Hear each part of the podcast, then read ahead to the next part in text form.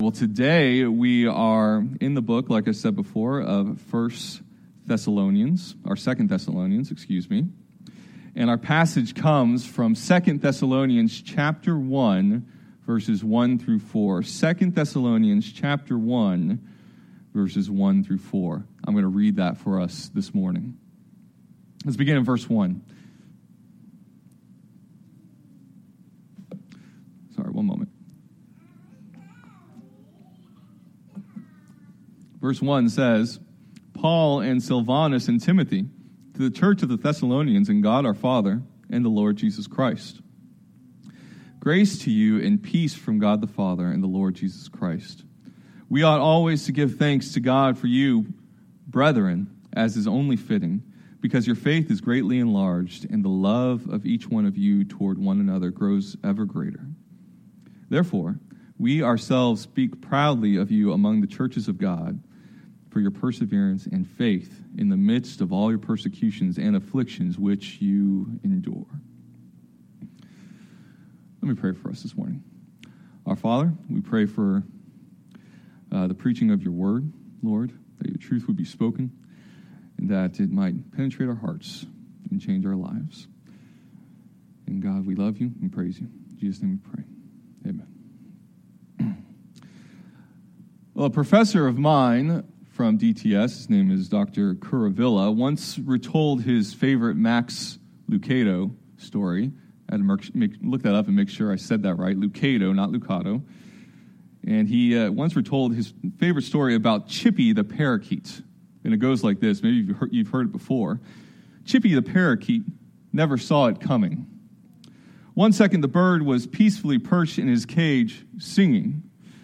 The next moment, its life changed forever. Its problem began when its owner decided to clean its cage with a vacuum.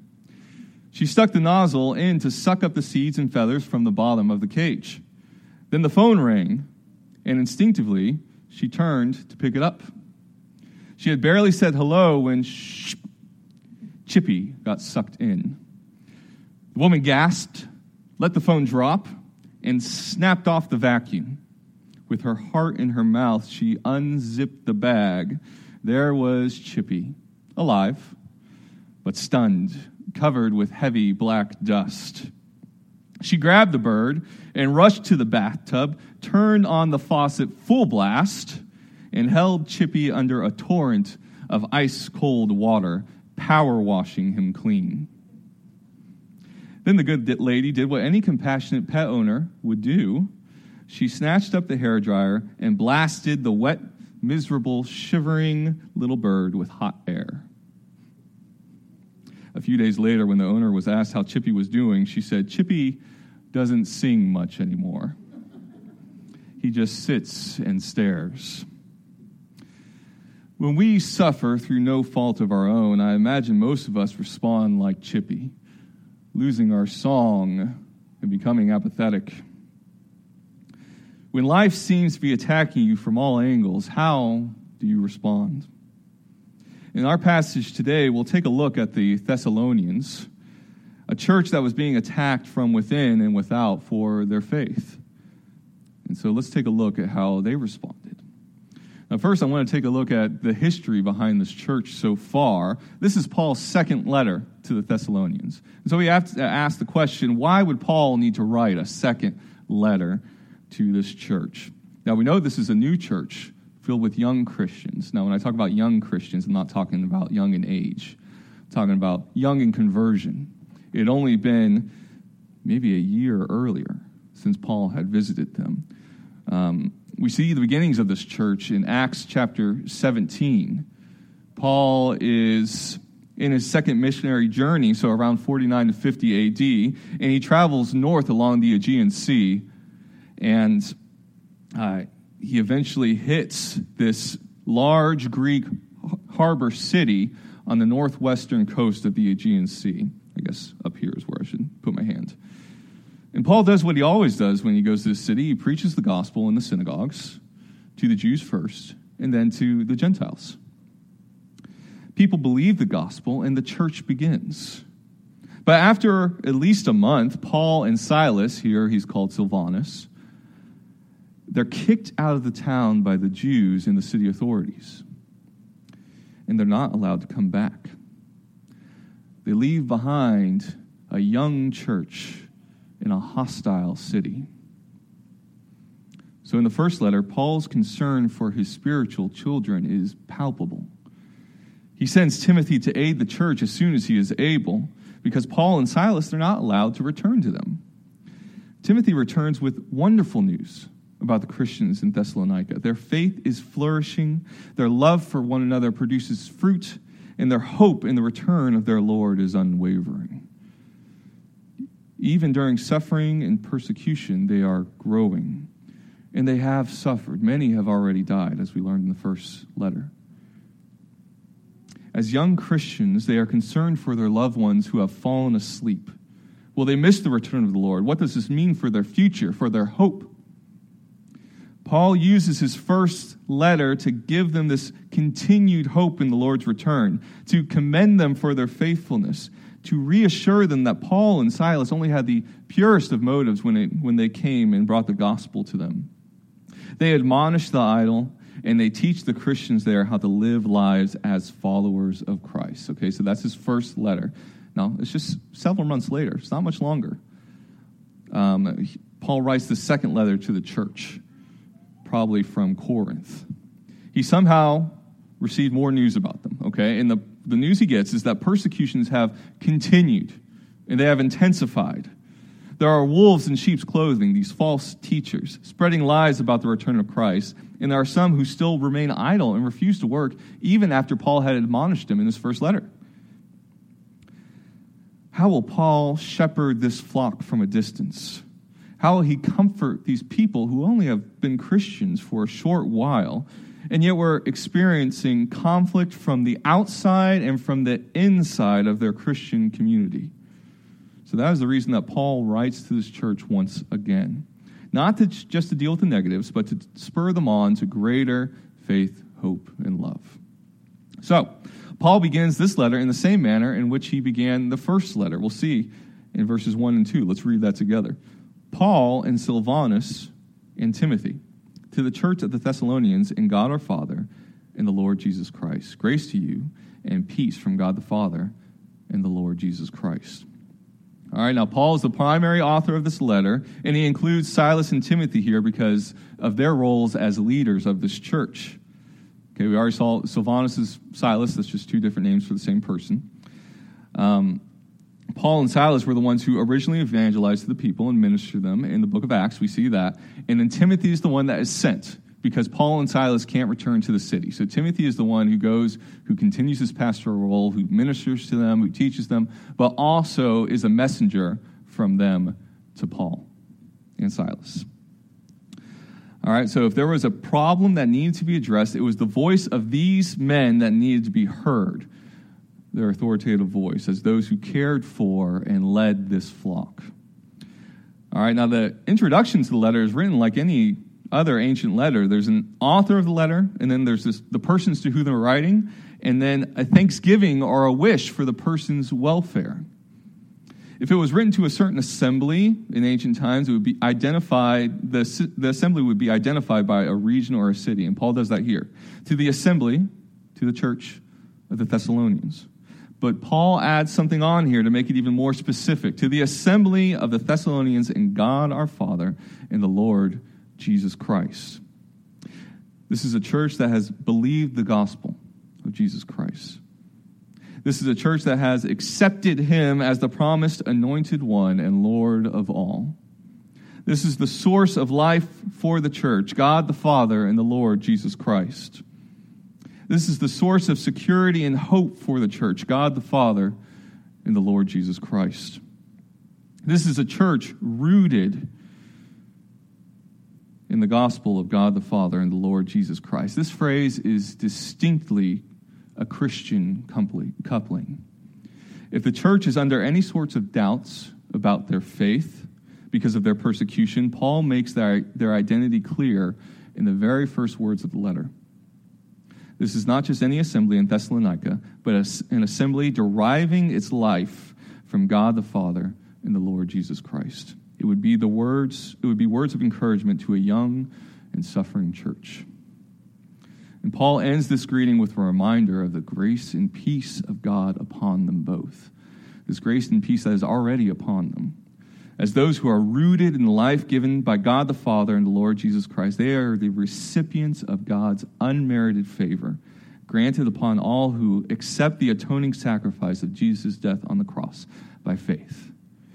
They also know the peace of God, that through Jesus Christ they were once far off but have been brought near. There is no more enmity between them and God because of the atoning work of Christ on the cross. They know peace. They have the two greatest gifts anyone can have the grace of God the Father and the peace brought through Jesus Christ. And now Paul gives thanks for the Thessalonians in verse 3. We ought always to give thanks to God for you, brethren, as is only fitting because your faith is greatly enlarged, and the love of each one of you toward one another grows ever greater. Now, again, this is a similar way that he began the first letter, except there, um, he says, We always give thanks. And here he adds in this additional interesting word, ought. It's its own Greek word, aphelo.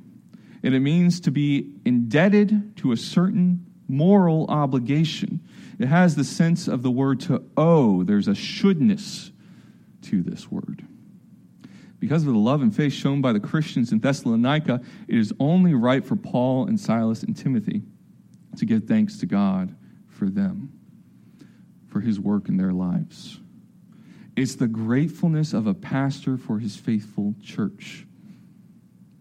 Remember, this is a church that Paul had to leave prematurely because he was kicked out of the city. A church that Paul had just started, a people who had just recently believed the gospel Paul had shared with them.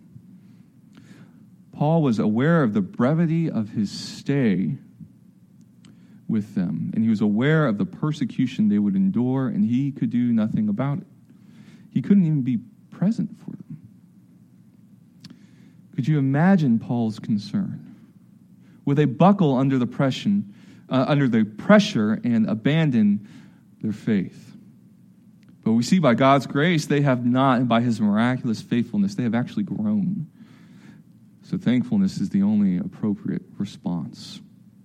Notice also, Paul calls them brothers, okay? Brothers, we've seen this before, is this, world, is this word adelphos. It refers to a man or a woman who come from the same source. So a brother or a sister that come from the same womb. It should be translated probably, I think, best brothers and sisters, all right? Because obviously this is not just written to the men in the congregation or the men in the assembly. It's written to the men, the women, and the children, to everyone. And do you notice that uh, Paul tends to use this family language very often when he writes in his letters? When he's talking to his fellow Christian, he always uses this kind of family language. And it's close family, it's not distance family. It's not, it's not like great uncles and second cousins or anything like that. It's, it's brothers and sisters. You see this in so often in Paul's epistles. 1 Timothy 5, he tells Timothy, Do not rebuke an older man, but encourage him as you would a father. Younger men as brothers, older women as mothers, younger women as sisters. In Titus, he calls Titus his true child. In 1st and 2nd Timothy, he calls Timothy his true and beloved child. In 1 Corinthians 4, he says, For I became your father in Christ Jesus through the gospel. In Galatians, he calls the Christians my little children. Even earlier in 1 Thessalonians, he says of them, to them, but we prove to be gentle among you as a nursing mother tends, uh, tenderly cares for her own children. And later, a few verses down, he says, Just as you know how we were exhorting and encouraging and employing, imploring each one of you as a father would his own children. For Paul, his fellow Christians were brothers, sisters, children. And he and Silas were fathers and even mothers to them. As a single man, Paul was not without a family. He sees very much his fellow Christians as his family. Sam Allberry makes this observation in his book, Seven Myths About Singleness, and he says this He says, There's not meant to be anything nominal about this way of speaking. It is common to use this language of family in church circles, calling one another brothers and sisters, without really thinking about it. But it is not meant to be honorary, nor is it just a bit of good PR to make our churches sound friendly. It is real and meant to be lived out as such. And that is how Paul treats the Christians in Thessalonica.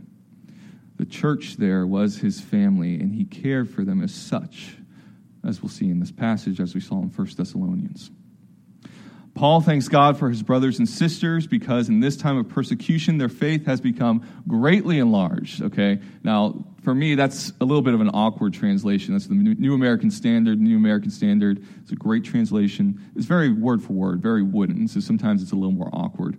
I think the Net Bible is a little more helpful here. He says, Your faith flourishes more and more. I think that's a little bit smoother. Um, Paul is thankful for the growth in their faith, okay?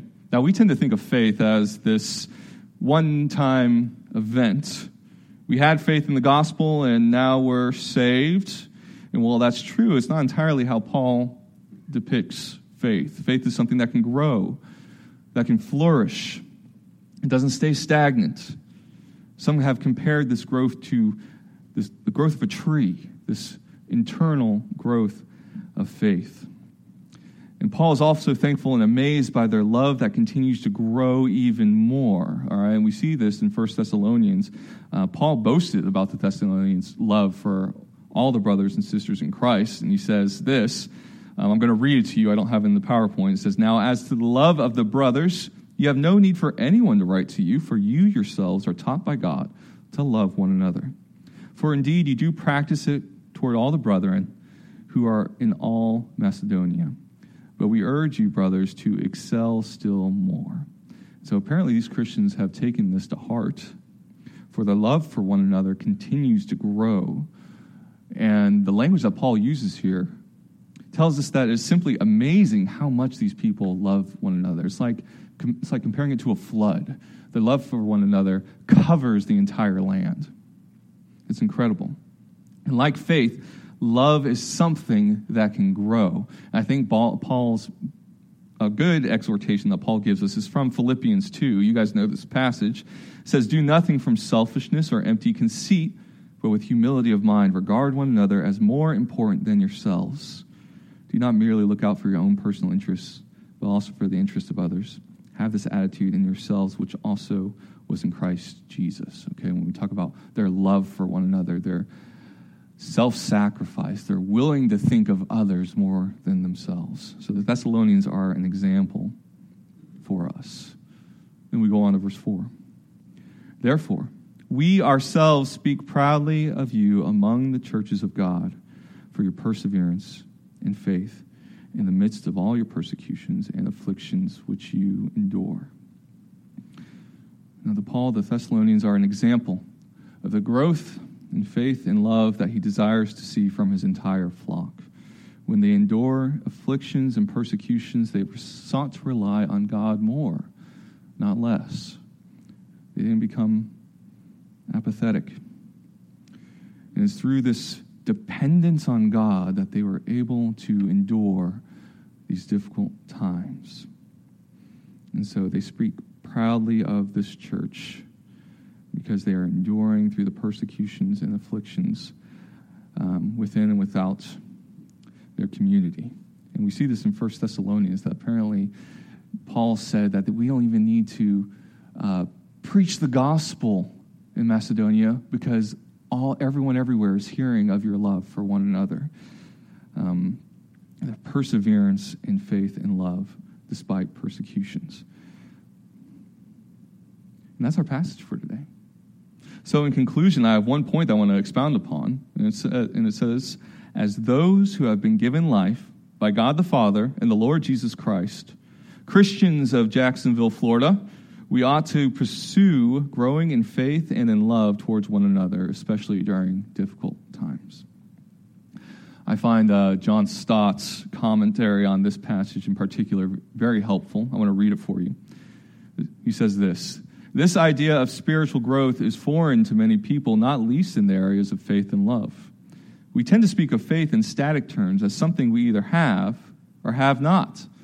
I wish I had your faith, we say, like I wish I had your complexion, as if it were a genetic endowment Or we complain, I've lost my faith, like I've lost my spectacles, as if it were a commodity. But faith is a relationship of trust in God, and like all relationships, is a living, dynamic, growing thing. There are degrees of faith, as Jesus implied when he said, You have little faith, and I have not found anyone in Israel with such great faith. It is similar with love. We assume rather helplessly that we either love somebody or we do not, and that we can do nothing about it.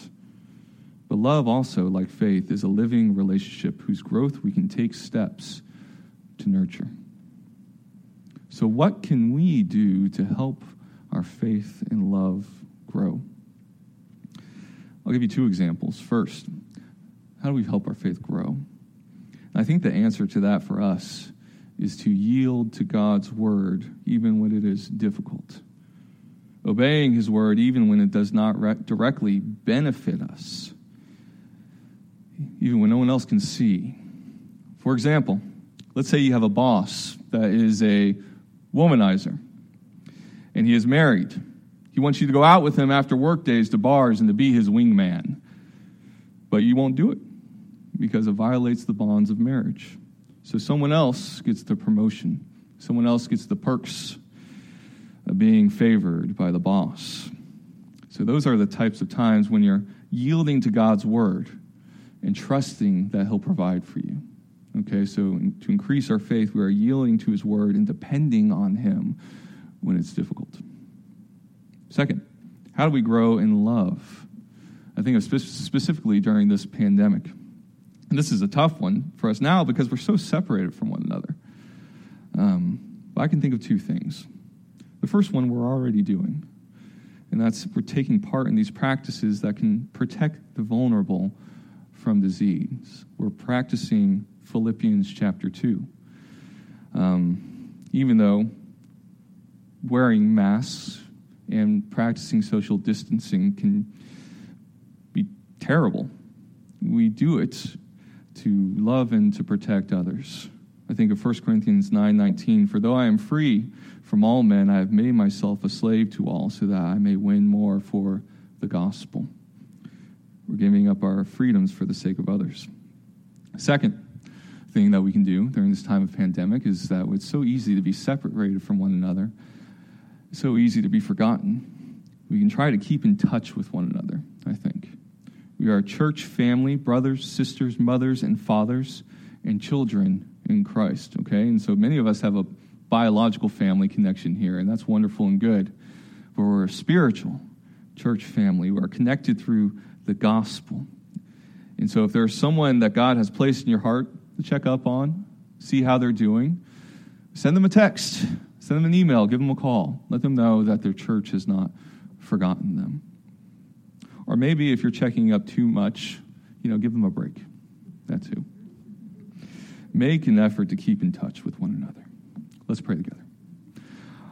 Our Father in heaven, we thank you for your word we we thank you, Lord, that we can rely and depend upon you to care for us, even when times are hard, even now. Even uh, now, Lord, when it has been revealed to us just how little control we have over our futures, Lord. It was, it was true before, but it's just, we're made much more aware of it now. And anxiety can creep in. And Lord, we pray that you would help us to depend and rely and to trust in you during these difficult and strange times. And that in doing that, Lord, our faith would grow more with you, more dependent upon you. That we would be transformed to become more like Christ as you help our faith to grow, that we would be more willing to obey your word as you help our faith to grow, that we would be more willing to love one another and to be intentional and creative in the ways we can reach out to one another because we depend upon you. And Lord, you are faithful and good to care for us. Thank you for your word. Thank you for your spirit. Thank you for guiding us during these strange and difficult times. In Jesus' name we pray these things. Amen. Okay.